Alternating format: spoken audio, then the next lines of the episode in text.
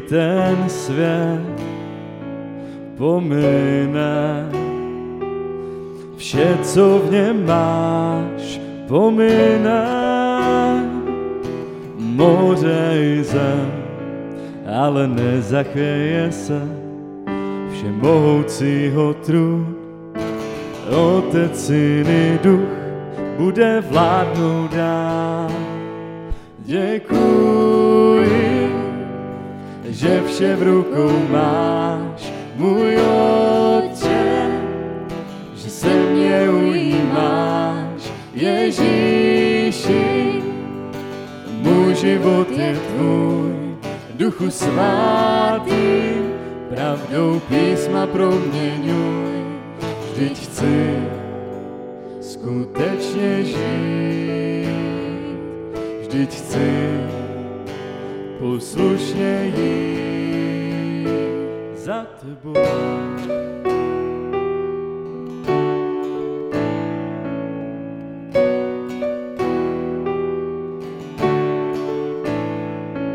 On přijde na zem zpět, Bůh přijde, bude soudit svět.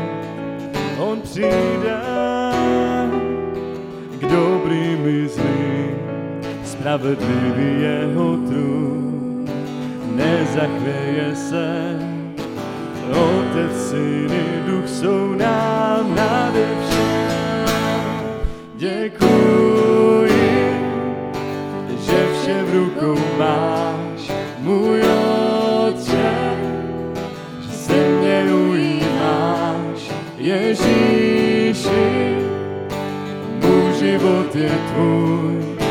duchu svatý, pravdou písma proměňuj.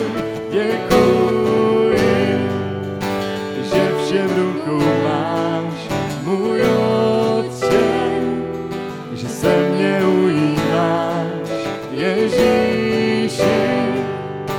Můj život je tvůj, duchu svatý, pravdou písma proměňuj.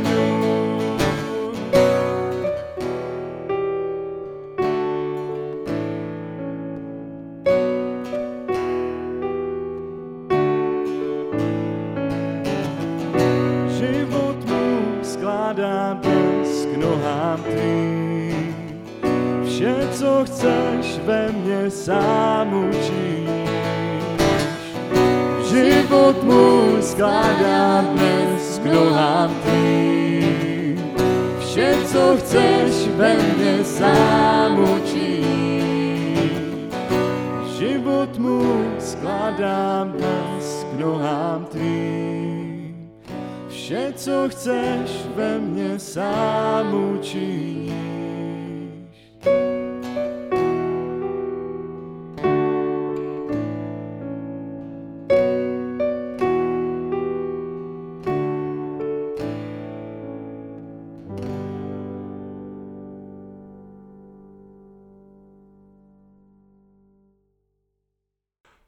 Ahoj, tady znovu Viktor z Boží milosti otrok na kostele jinak. V dnešním zamyšlení bych se s vámi chtěl podívat na jedno takové paradoxní téma, o kterým se v kázáních moc nemluví. Je to takové téma, o kterých se i křesťani samotní bojí častokrát mluvit a vyhýbají se mu, protože moc neví, jak s ním naložit. A toto téma je paradoxní právě proto, že se ho všichni bojí a nikdo si s ním neví moc rady, ale přitom by to podle Bible měla být věc, která by měla zaměstnávat naše srdce, naše touhy a naše přemýšlení. A je to věc, která by měla určovat naše rozhodování a životní investice, ať už se na životě vede dobře anebo špatně. Ale namísto toho je tato věc dneska spíše takovou naivní karikaturou pro pobavení, než aby ji někdo bral vážně, na tož pak se podle ní v životě nějak rozhodoval. A řeč je o nebi. Možná teďka zprásnete ruce a řeknete si, no tak nic, jdu si pustit něco zajímavějšího. Jak když jsem, včera se mě brácha ptal, na co budu kázat a já jsem mu odpověděl, že na nebe a jeho reakce byla ve smyslu, hm, nuda, tak aspoň se už nemusím dívat na to kázání. A i když doufám, že tohle to nemyslel vážně, tak častokrát lidé mají tady tuto podvědomou reakci. Nebe rovná se nuda. Každý chce do nebe, ale přesto je to z nějakého důvodu depresivní téma, o kterém se nikdo moc nechce bavit. Nikdo neví, co si pod tím pořádně představit a častokrát říkáme věci jako jo, nad tím se mi teďka nechce přemýšlet, je to moc divný, nerozumím tomu, nevím jak na to, nepotřebuju to.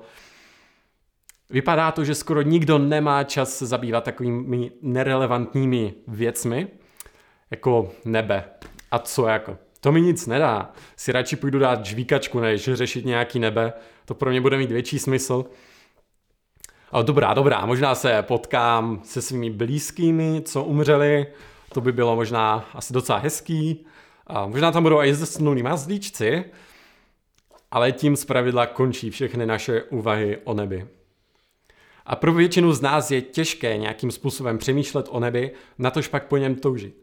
Všechno kolem nás nám totiž říká, že se máme zaměřovat jenom na to, co jde vidět, na to, co si můžeme osahat, na data, která si můžeme ověřit, dokázat a která si můžeme nastudovat.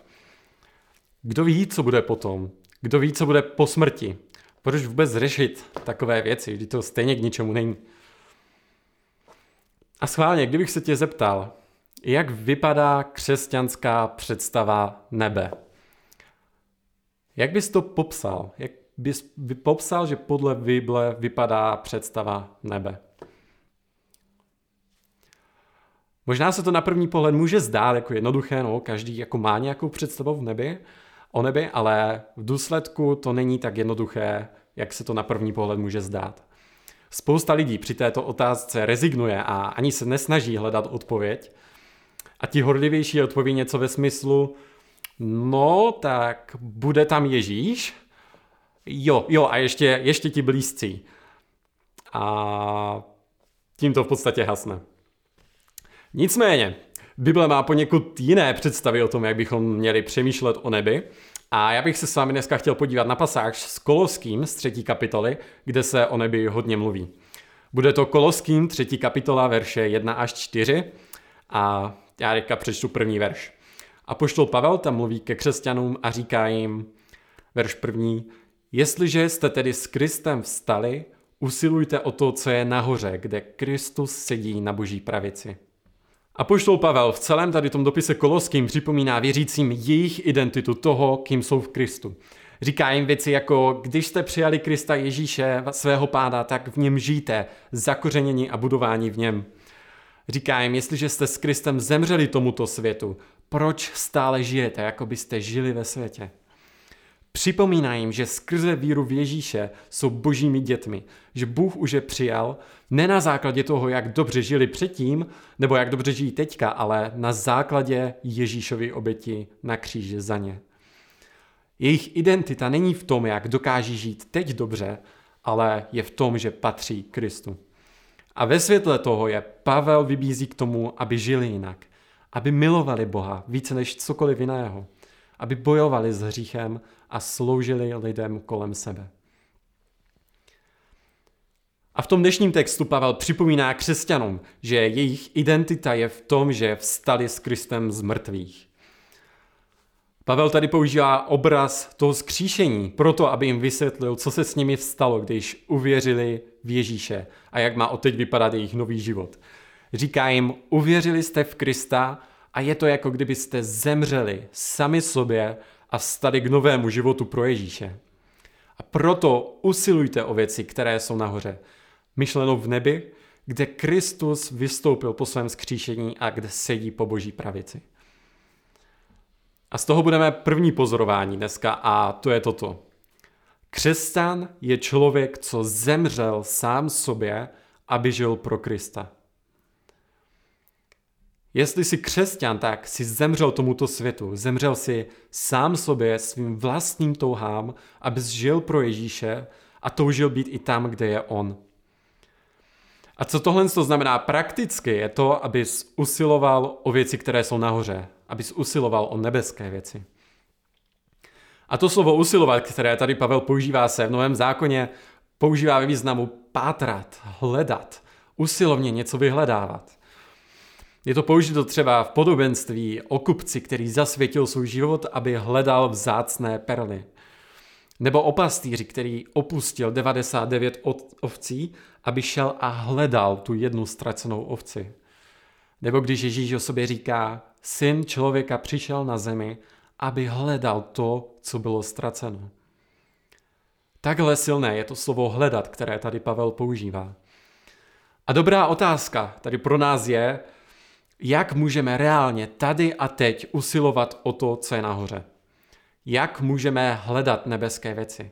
Jak můžeme pátrat po tom, co je nahoře. Jak to můžeme dělat. A nejlepší způsob, jak tady o tomhle tom přemýšlet, je podívat se na to, jak Ježíš vztahoval nebe na každodenní situace svých učedníků. Přečtu teďka pár příkladů a zkuste se mnou sledovat, jak v nich Ježíš popisuje, propojuje nebe s životy lidí. A podle Ježíše usilovat o nebeské věci znamená například vzdávat se uznání druhých lidí a vlastní prestiže pro Krista. To je třeba verš z Matouše z 5. kapitoly 11. až 12. verš, kde, Ježíš říká, když vás budou tupit a pronásledovat a mluvit proti vám lživě všecko zlé kvůli mně, jste blahoslavení. Radujte se a jásejte, neboť hojná je vaše odplata v nebesích. Vždyť takto pronásledovali proroky, kteří byli před vámi. Dále to podle Ježíše znamená vzdávat se svých věcí, toho, co patří mně a být štědrý pro Krista. Třeba z Matouše 6. kapitoly, verše 19 až 21.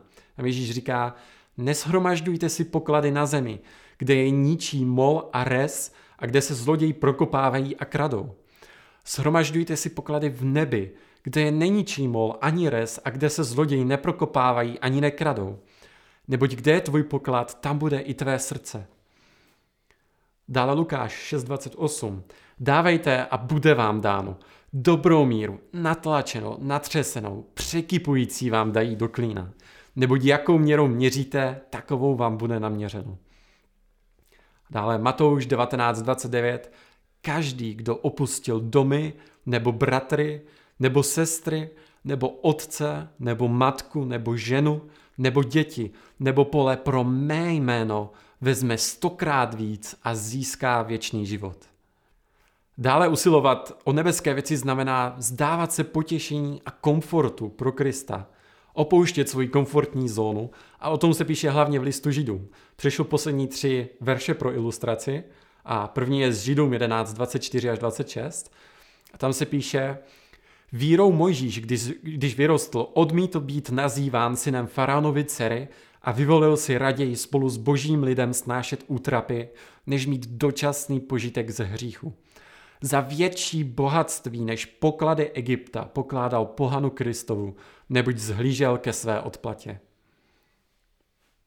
Dále Židům 10.33 tam mluví k křesťanům, kteří, měli, kteří naštěvovali další křesťany ve vězení a říká jim, byli jste veřejně vystavováni urážkám a soužením, nebo jste se stali společníky těch, s nimiž se takto nakládalo.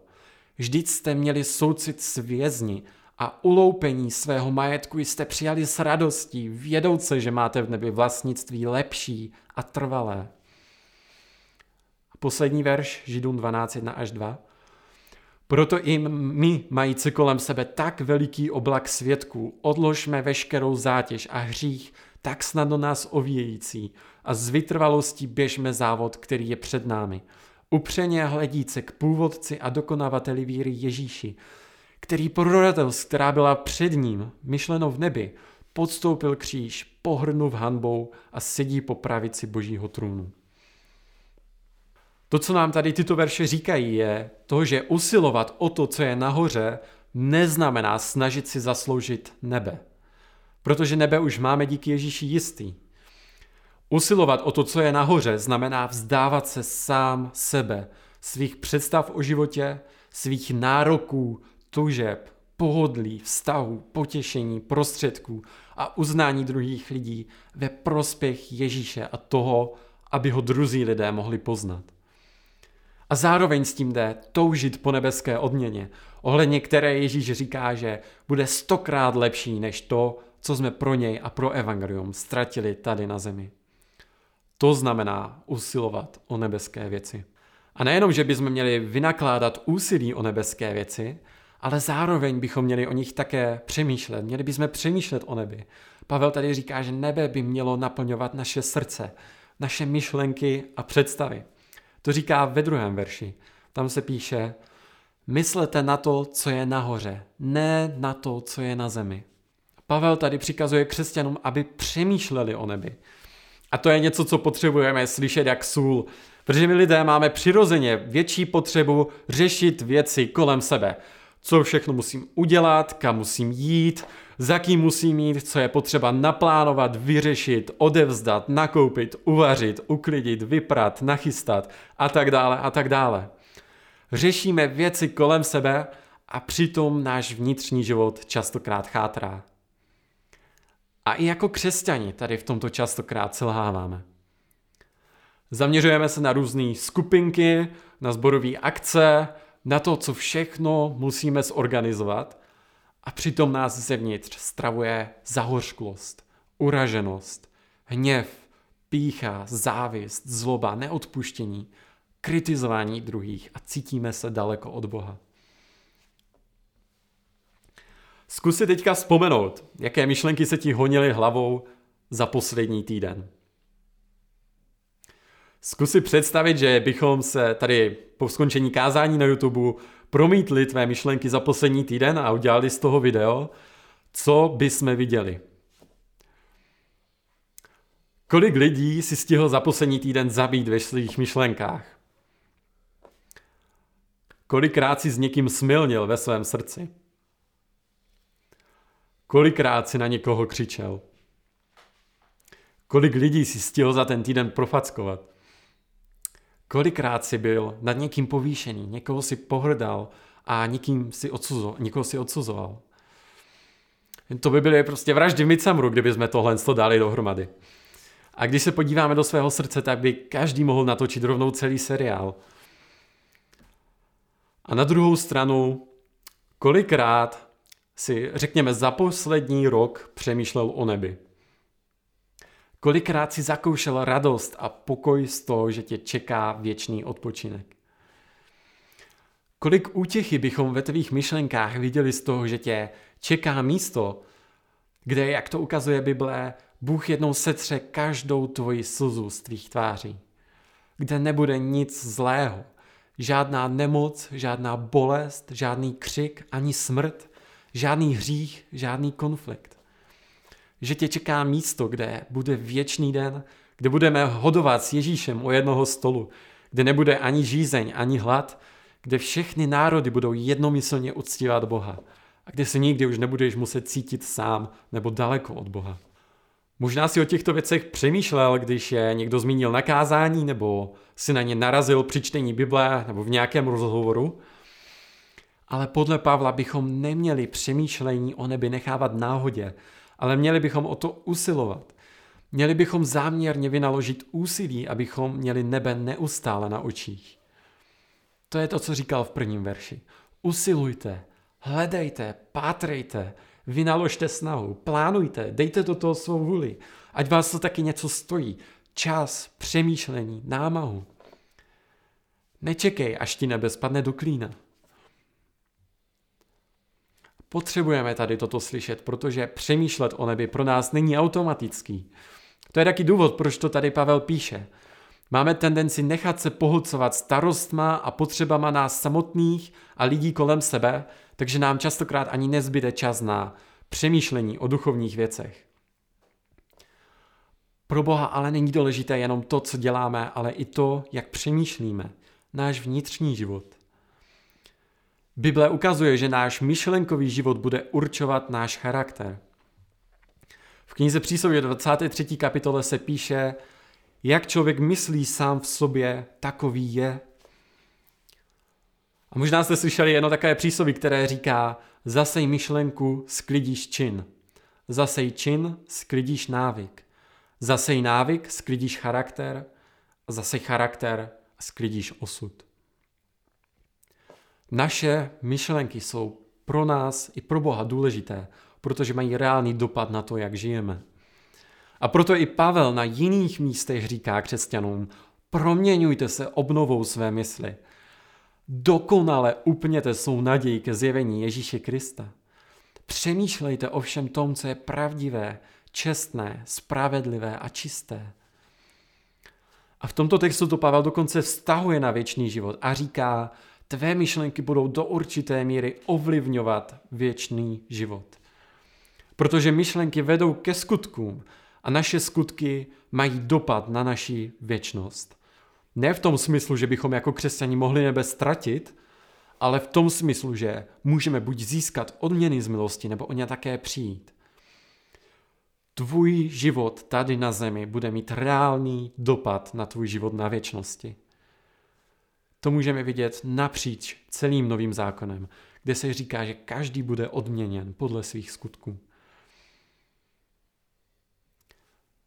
Podle Bible je křesťan člověk, který je neustále pohlcený nebem. To je ta hlavní myšlenka toho dnešního textu. Křesťan je člověk pohlcený nebem. Křesťan je člověk, co je radikálně zaměřený na nebe, jak jsme to viděli u Ježíše i u jeho učedníků. Ne příležitostně ani nárazově, ale neustále. Až nás si řeknete, jo, tak ten to nějak moc hrotí, ne, s tím nebem. Měli bychom hlavně přemýšlet o Ježíši, ne? A nebe je takový druhotný. Ale co nám tady tento text i ostatní místa v Bibli ukazují, je, že tyto dvě věci, nebe a Ježíš, od sebe nejdou tak jednoduše oddělit. Být pohlcený nebem znamená být pohlcený Ježíšem. Protože kde je Ježíš, tam je nebe, protože Ježíš je nebe. A jestli se do nebe těšíš na něco víc než na Ježíše, tak máš problém. Ale zároveň nebe není jenom Ježíš, i když je to na nebi to nejdůležitější. Je to také mnohem víc. Pavel tady neříká jenom usilujte o Krista, ale říká usilujte o věci nahoře, tam, kde Kristus sedí po boží pravici. A není to tak, že bychom se měli snažit vybudovat kolem sebe nějaké vzdušné zámky, abychom měli kam utéct před realitou, nebo abychom měli nějakou berličku, jako nějací chudáčci, aby jsme se mohli něčím v životě potěšit. A možná trochu matoucí můžou být ty slova ne tady na zemi. A co tyto slova neznamenají, je to, že by se zemí nebo s naším životem bylo něco špatně. Bůh nás lidi stvořil z prachu země a my neodmyslitelně patříme k zemi. A ani nebe není podle Bible nějaká duchovní nirvána, kde budeme plout na obláčku a drnkat na harfu. Nebe je podle Bible fyzické. Je to duchovní realita, která přichází sem na zemi. Bible tomu říká, že nebe je duchovní Jeruzalém, který sestupuje z nebe na zem. Nebe má přijít na zemi a stát se s ní jedno. A jako křesťaní nevěříme tomu, že po smrti jdeme někam do nebe, kde zůstaneme na pořád jako duše bez těla. Ne, křesťané vždycky věřili v to, že nebe přichází na zemi. Věřili, že nastane doslovné fyzické vzkříšení všech mrtvých, kdy lidé stanou buď k životu věčnému nebo k věčné smrti. Křesťané jsou lidmi vzkříšení. Věříme, že jednou dostaneme nová vzkříšená těla a budeme žít v nebi na nové zemi. Proto se chceme zajímat o to, co nás čeká po smrti. Protože nebe je místo, kam směřujeme, kde budeme trávit věčnost a protože myslet na nebe nám také zároveň pomůže žít doopravdy pro Boha tady na zemi. Líbí se mi, jak tuto myšlenku vystihuje C.S. Lewis v desáté kapitole v knize K jádru křesťanství a on tam říká následující. Neustálý výhled kupředu k věčnému světu tedy není, jak se dnes mnozí domnívají, útěkem před realitou či iluzí. Naopak, očekává se, že, křes, že se křesťan bude takto dívat dopředu. To neznamená, že by nám na současném světě nezáleželo. Budete-li studovat dějiny, zjistíte, že křesťané, kteří toho udělali nejvíc pro současný svět, byli právě ti, kteří nejvíce mysleli na svět budoucí – apoštolové, kteří zahájili konverzi římské říše, velikáni středověku, angličtí evangelikálové, kteří dosáhli zrušení otroctví. Ti všichni zanechali své stopy na této zemi právě proto, že svou mysl upínali k nebesům. Jakmile křesťané přestali přemýšlet o budoucím světě, ztratili i schopnost účinně ovlivnit přítomnost. Mířte k nebi a zemi dostanete jako prémii. Mířte na zem a nedostanete ani jedno. To, co tady Louis říká, je to, že historicky největší křesťané, kteří měli největší dopad na svět, byli ti, kteří nejvíce mysleli na nebe. Kteří hledali svoji naději v budoucím světě. Kteří více milovali nebe než tento svět. A to vystihuje to, o čem se tady bavíme. Buď myslí neustále v nebi, protože jedině tak budeš doopravdy tady na zemi. A v tom všem je křesťanská představa života po smrti strašně osobozující. Protože je normální v tomto smyslu. Není to nějaký žádný duchovní čáry máry, kde se rozplyneme ve vzduchoprázdnu.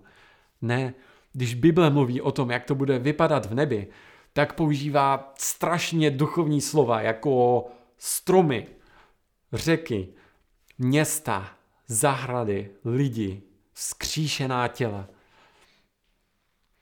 Nemyslet na to, co je tady na zemi, znamená nežít svůj život takovým způsobem, jako by tento svět kolem nás v současném stavu tak, jak je, byl vším. Myslet na to, co je nahoře a ne tady na zemi, znamená myslet na to, že Ježíš a nebe přichází na zem a že to bude nekonečně lepší realita, než to, co známe tady teď. Rozhledni se kolem sebe a představ si, že celý svět, že to všechno by bylo bez nemocí, bez zla, bez konfliktu, bez smrti, ale naopak plné radosti, života, odpočinku a opravdového naplnění. V tomto smyslu je země naším konečným domovem. Je ne v takovém stavu, v jakém je teď, ale obnovená, beze všeho zlého, kde nebe a Bůh budou přítomní s námi. A dále Pavel říká, a tím zakončuje ten dnešní text, verše 3 až 4, Neboť jste zemřeli a váš život je ukryt s Kristem v Bohu. A když se ukáže Kristus, váš život, tehdy i vy se s ním ukážete ve slávě. Pavel tady Koloským znovu připomíná, že zemřeli sami sobě a tomuto světu, aby žili Bohu. A nejen to, ale jejich opravdový život má taky teprve přijít, protože je ukryt v Kristu v nebi. Pavel proto používá metaforu, že jsou ukryti, že jsou doslova schováni s Kristem v Bohu. A to znamená, že odteď už nepatří sami sobě, že nejsou už jen sami svojí, ale tělem i duší patří svému věrnému spasiteli, který je zachránil. A že jejich opravdový život teprve přijde, až přijde Ježíš sem na zem. Ježíš je jejich opravdovým životem a záchranou a proto jim dále říká, a když se ukáže Kristus, váš život, tehdy i vy se s ním ukážete ve slávě. Až přijde Ježíš ve slávě, tak tehdy nastane to pravé ořechové. To je to, na co se nejvíce těšíme. Až tady Kristus bude s námi. Ne, když budeme vytrženi někam do tramtárie a ani nemáme naději jenom v tomto světě. Pavel říká křesťanům, pokud máte naději jenom v tomto světě a nežijete pro věčnost a pro skříšení, pak jste blázni. A to není žádné sci-fi, ale úplný základ křesťanství. Skříšení, nové nebe a nová země, čemu křesťané věřili od začátku a co jim dalo sílu projít si tím nejhorším. Křesťané jsou natolik srostlí s Kristem, že už nemohou žít sami pro sebe a ani nechcou, protože jsou jedno s ním.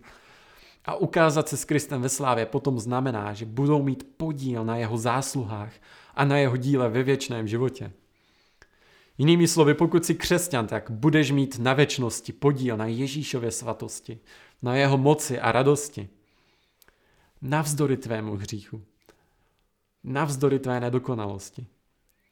A to je pro nás ta úžasná zpráva, že nebe nezáleží na tvém výkonu, Nezáleží na tom, jak to daleko dosa- dotáhneš tady na zemi.